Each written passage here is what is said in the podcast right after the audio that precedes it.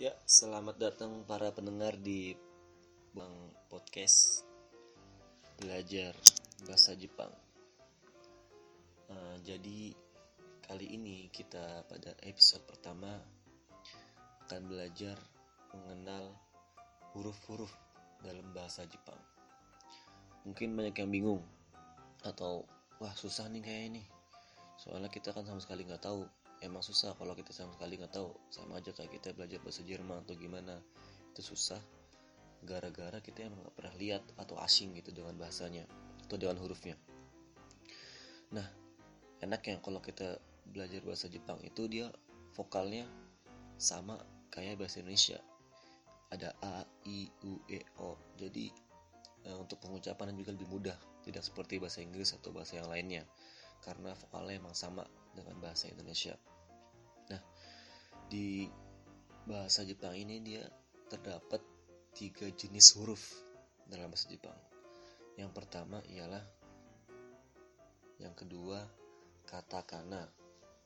Yang ketiga kanji. Nah, untuk kalian yang pengen mendengarkan sambil melihat materinya, kalian bisa follow dulu Instagramnya uh, kita di Bospang Podcast. Nanti kalian tinggal follow aja, nanti tunggu confirm dari kami. Nah setelah itu kalian bisa lihat materinya ada di Bospang Podcast yang episode 1. Nah ketika kalian sudah masuk ke Instagramnya, di sini terdapat nanti, nah hiragana itu kan tadi ada tiga jenis huruf dalam bahasa Jepang. Pertama hiragana, katakana, kanji. Nah, hiragana ini contoh hurufnya seperti ini nih. Kalau kalian lihat Instagram, nah dia agak melengkung-melengkung gitu membulat. Nah, kalau katakana itu dia jenisnya agak lancip dan seperti meruncing, mengkotak gitu ya. Nah, kalau kanji ini dia beda sendiri. Bahkan orang Jepang sendiri pun mereka menghafalkan kanji dari masih sekolah dasar sampai dengan kuliah. Nah, apa sih penggunaannya itu untuk hiragana katakan kanji kalian bisa geser di, slide berikutnya. Nah hiragana ini dia emang dia emang bahasa Jepang asli gitu. Dia udah dipakai dari zaman dulu. Jadi itu memang bahasa Jepang asli. Nah kalau yang katakana dia ini bahasa Jepang yang diambil dari serapan dari luar negeri. Misalkan bahasa Jepangnya pisang itu banana. Nah nanti di Jepang itu kan nggak ada pisang tuh. Nah akhirnya dia ngambil tuh dari luar negeri atau dari Inggris gitu banana.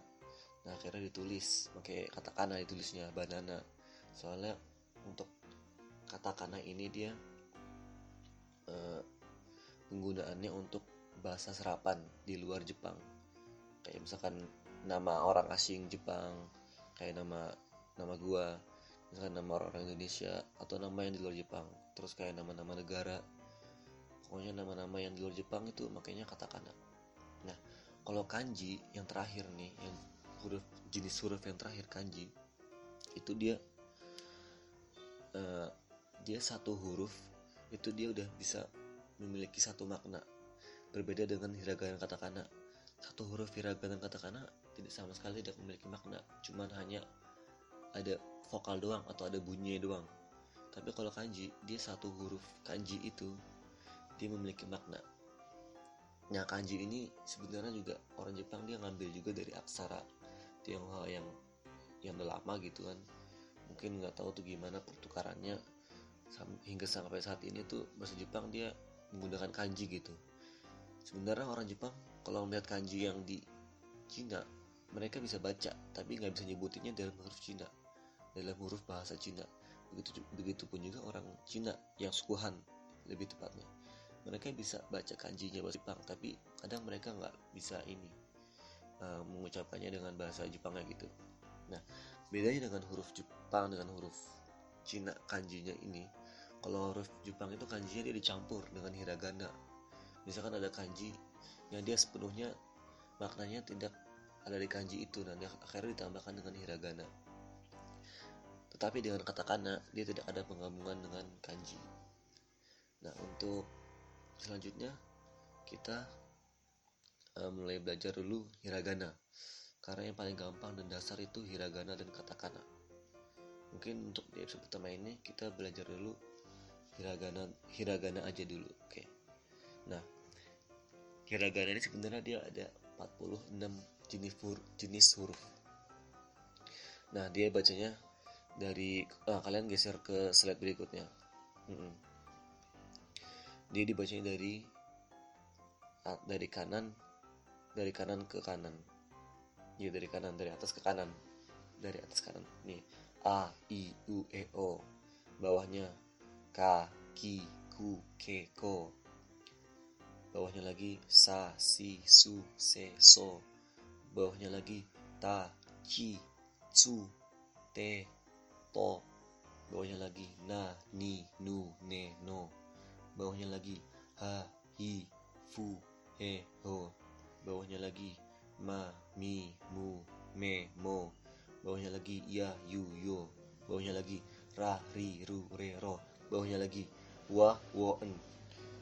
Khusus untuk wi dan w itu dia sangat sangat sekali jarang dipakai. Jadi ini gue dapat di Wikipedia ternyata dia ada huruf wi dan w nya gitu. Dan gue juga agak bingung. Itu tapi gue masukin aja nah gimana untuk misalkan kita bisa gitu pakai huruf-huruf ini ya caranya dihafal pelan-pelan gitu. Huruf per huruf ditulis A gini hurufnya seperti ini. Nah dihafal A A I I gitu. Karena kalau ini kita juga karena ini dasar banget. Dan kalau kalian yang pengen belajar belajar bahasa Jepang dari dasar ya kalian ini harus belajar hiragananya terus katakanannya kalau kanji orang Jepang sendiri pun dia menghafal dari waktu SD gitu. Dari kanji yang paling dasar sampai kanji yang paling sulit sekalipun.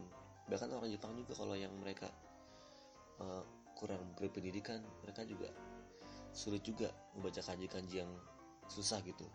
Yang belum mereka pelajarin di sekolah dasar atau sekolah menengah. Uh, mungkin untuk kali ini sekian dulu dari gua mungkin insya Allah untuk episode keduanya kita akan membahas tuntas huruf hiragana dan katakana. Jadi ini yang gue yang baru ada di sekarang ini cuman hanya dari sebagian huruf hiragana yang gue kasih tahu ke kalian. Mungkin untuk episode 2 gue akan membahas secara tuntas semuanya tentang hiragana katakana. Dan mungkin gue kasih tahu juga kanji-kanji dasar.